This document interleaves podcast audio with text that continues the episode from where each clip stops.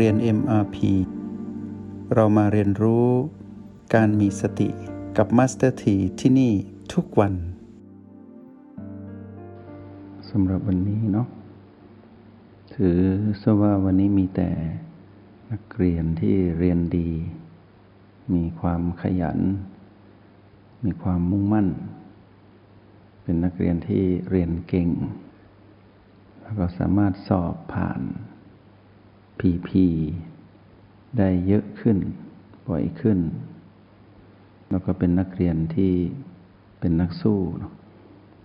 คือเอาจริงเอาจังกับการเรียนรู้ เพื่อให้ตนเองนั้นมีความก้าวหน้า แล้วก็เป็นผู้ที่สามารถใช้ประโยชน์จากการเรียนรู้นั้นได้อย่างแท้จริง ในโลกแห่งความเป็นจริงก็ถือว่าวันนี้เราอยู่ด้วยกัน กับนักเรียนผู้สามารถผู้มีความชำนาญ หรือเรียกอีกอย่างหนึ่งว่าเป็นนักปฏิบัติมืออาชีพ ที่มีประสบการณ์ ความสำเร็จในการรู้ทันมานในวันนี้นั้นก็เลยจะเติมเต็ม นักปฏิบัติมืออาชีพ ให้ได้มีความสามารถมากยิ่งขึ้น ในเส้นทางเดินของ การไปสู่ความเป็นผู้รู้แจ้ง เรามาดูนิสัยที่ไม่ดีของเรา นักปฏิบัติมืออาชีพต้องเข้าไปแก้ปมที่เป็นปมด้อย หรือว่าด้านมืดของเราเอง ไม่มีใครมาแกะปมนี้ได้นอกจากเราเท่านั้น ปมด้อยหรือด้านมืดใน จิตวิญญาณของพวกเรา นั้นมีทุกดวงจิต อย่างน้อยก็มีหนึ่งปม ที่เราต้องสืบค้นให้ได้ แต่ปมด้อยหรือด้านมืดที่มีในจิตวิญญาณนี้ ได้ไปเกี่ยวข้องกับการผูกปมมากมายในชีวิต จนกลายเป็นนิสัยที่ไม่ดีของเราเอง เรียกว่าเป็นพฤติกรรมของมาร จุดอ่อนตรงนี้ พวกเราต้องหาให้เจอ เมื่อเราหาเจอแล้วเราจะรู้ว่า จุดนี้น่ากลัว แล้วก็น่ารังเกียจ แต่ถ้าเราไม่ฝึกทางการเจริญสติ เราจะไม่พบด้านมืดด้านนี้เลย เพราะเราก็อยู่ในความมืดอยู่ตลอด เราไม่มีทาง เห็นว่าอะไรที่เป็นความมืดที่แท้จริง จนเราสามารถ จุดแสงสว่างในตน ด้วยพลังจิตของผู้มีสติ เราจะเห็นความเป็นเราที่ไม่ใช่เราที่เป็นมารได้ง่ายขึ้น แล้วการที่เรานั้นเป็นผู้ที่สามารถสลัดหลุดความเป็นมารได้บ่อยขึ้น เราก็จะเห็นปมบางปม ที่เราแก้ได้ง่าย ๆ เช่นในยามที่เราเปลี่ยนแปลงตนเอง แสวงหา ความเป็นผู้รู้แจ้งก็ถือว่าเราเริ่มแก้ปมชีวิต เพราะเราไม่อยากอยู่ในความมืด แล้วเราก็เปลี่ยนจากคนที่ไร้กาศ คนที่ผิดศีล คนที่ไม่มีคุณธรรม ในบางเรื่อง คุณธรรมไม่ครบ เราก็เริ่มสะสมบุญบารมีตรงนี้ได้มากขึ้น เราไม่เคยได้นั่งคู่บัลลังหลับตาเจริญสติทำจิตให้นิ่ง เราไม่เคยได้พักผ่อนจิตวิญญาณนี้อยู่กับกายจริง ๆ เราก็ได้ทำแล้วเราผู้เดินทางแสวงหาความพ้นทุกข์เราก็พยายามที่จะสละสิ่งที่เป็นพันธนาการผูกมัดเรา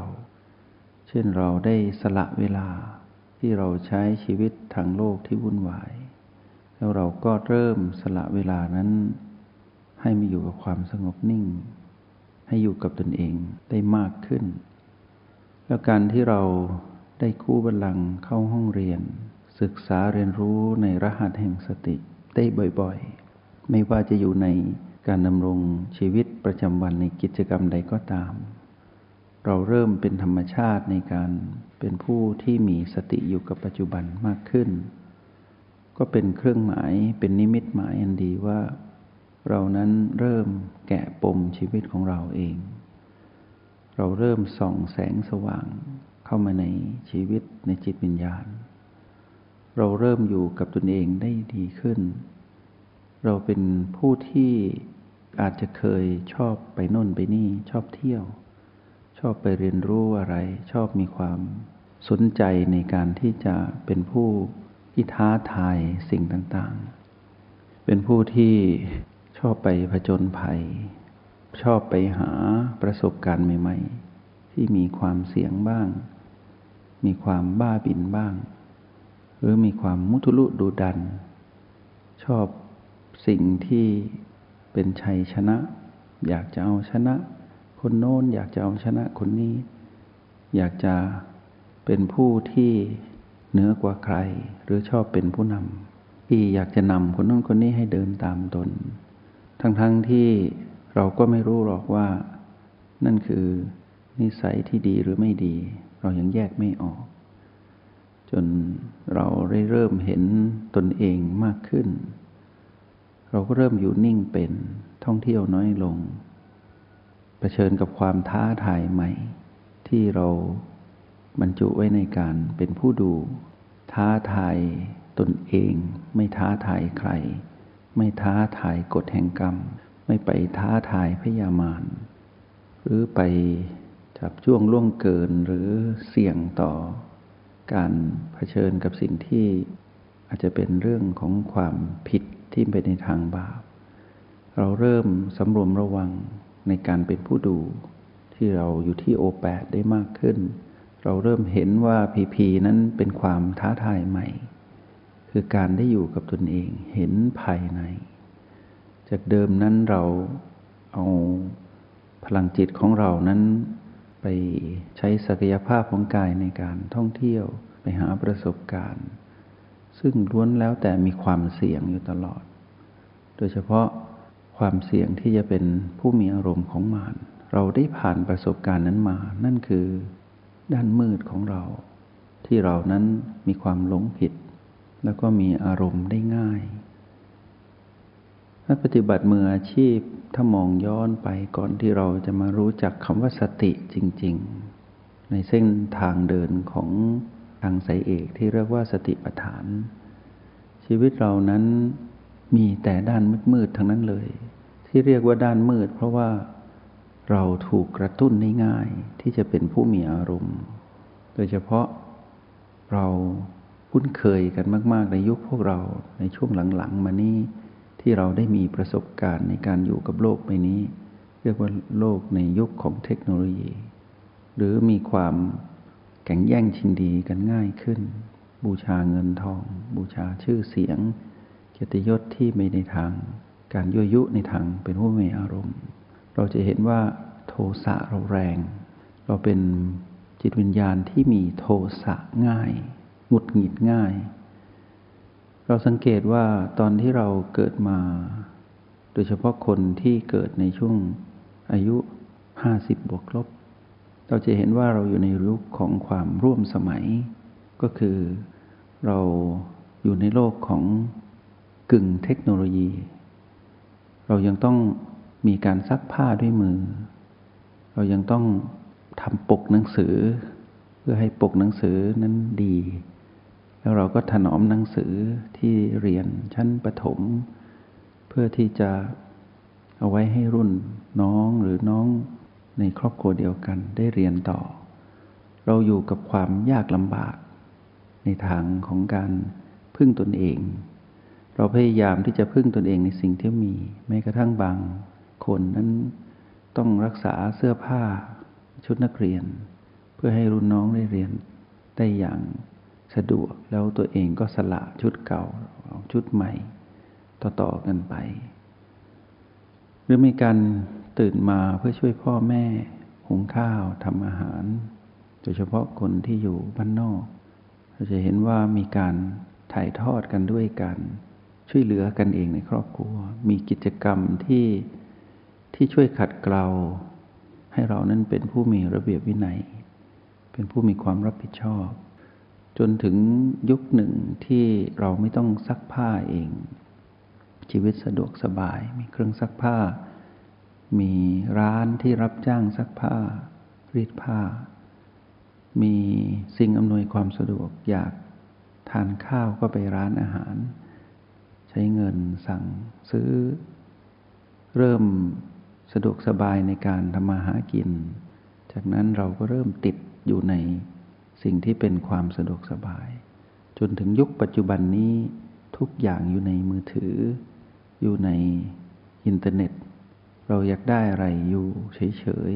ๆ อยู่กับที่สิ่งนั้นก็มาหาเรา จากเดิมเราเป็นผู้แสวงหากว่าจะได้ทานข้าว ทานอาหารสักอย่าง ต้องไปเด็ดผัก เด็ดไม้ ยอดไม้ยอดผักมาทำการปรุงอาหาร ต้องลงมือเองจนถึงยุคปัจจุบัน แค่สั่งก็มา ขอให้มีคำว่าเงิน เราก็เลยอยู่ในยุคของการบูชาเงิน หรือยุคของการแข่งขันกันหาเงิน เราจะเห็นได้ว่าชีวิตที่อยู่ในยุคของความร่วมสมัย พออะไรที่ไม่สะดวกเราจะหงุดหงิดง่าย สิ่งที่เกิดขึ้นคือเราจะเป็นผู้ที่มีโทสะแรง โลภแรง แล้วก็หลงผิดง่าย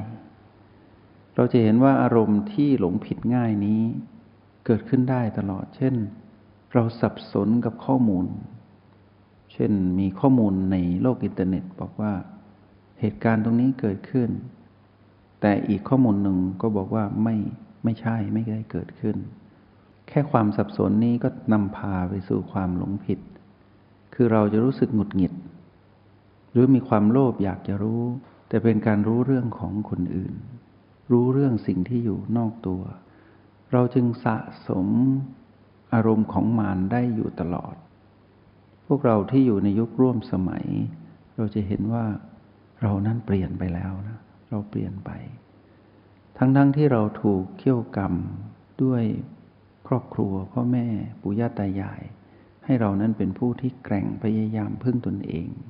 แต่ในที่สุดเราก็ฝ่ากระแสแห่งเทคโนโลยีไม่ได้ทำให้เรานั้นเสพติดสิ่งที่เป็นเทคโนโลยี ตรงนี้ก็เป็นด้านมืดด้านหนึ่ง เพราะอะไร เมื่อเราชื่อว่าเสพติดหมายถึงมีอุปทานหรือความยึดมั่นถือมั่นในสิ่งที่เป็นพีพีเหล่านั้น เราเริ่มไปผูกพันกับการผูกปม ปมด้อยในอดีตเราคือความยากลำบาก เราก็เลยผูกปมต่อคือความสะดวกสบาย สุดท้ายเราก็ไม่ได้แก้ที่ปม เราไปผูกปมมากขึ้น เพราะฉะนั้นปมในชีวิตเราจึงมีมากมาย เราแกะไม่ออก แล้วอารมณ์เราเปลี่ยนแปลงง่าย โดยเฉพาะในหนึ่งวันนั้นเรามีหลายอารมณ์ แล้วเราจะรับมืออย่างไร เราลองคิดนึกดูซิว่าพิจารณาใคร่ครวญดู นี่ถ้าเราไม่รู้จักคำว่าสติ เราจะเป็นอย่างไร แล้วเรามาดูซิว่าเพื่อนมนุษย์ เรามองมนุษย์อย่างเดียว ไม่ต้องมองสรรพสัตว์อื่น มนุษย์อย่างเดียวเนี่ยเจ็ดพันล้านคน ทั่วโลก โลกกลมๆใบนี้ มีมนุษย์อยู่บนโลกใบนี้มากมายถึงเจ็ดพันล้าน จะมีผู้รู้เรื่องสติสักกี่คน แล้วไฟแห่งโทสะนั้นจะเผาผลาญโลกได้อีกเนิ่นนานเท่าใดลองคิดดู จงใช้ชีวิตอย่างมีสติทุกที่ทุกเวลา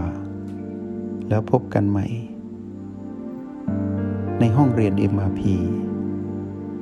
กับมาสเตอร์ที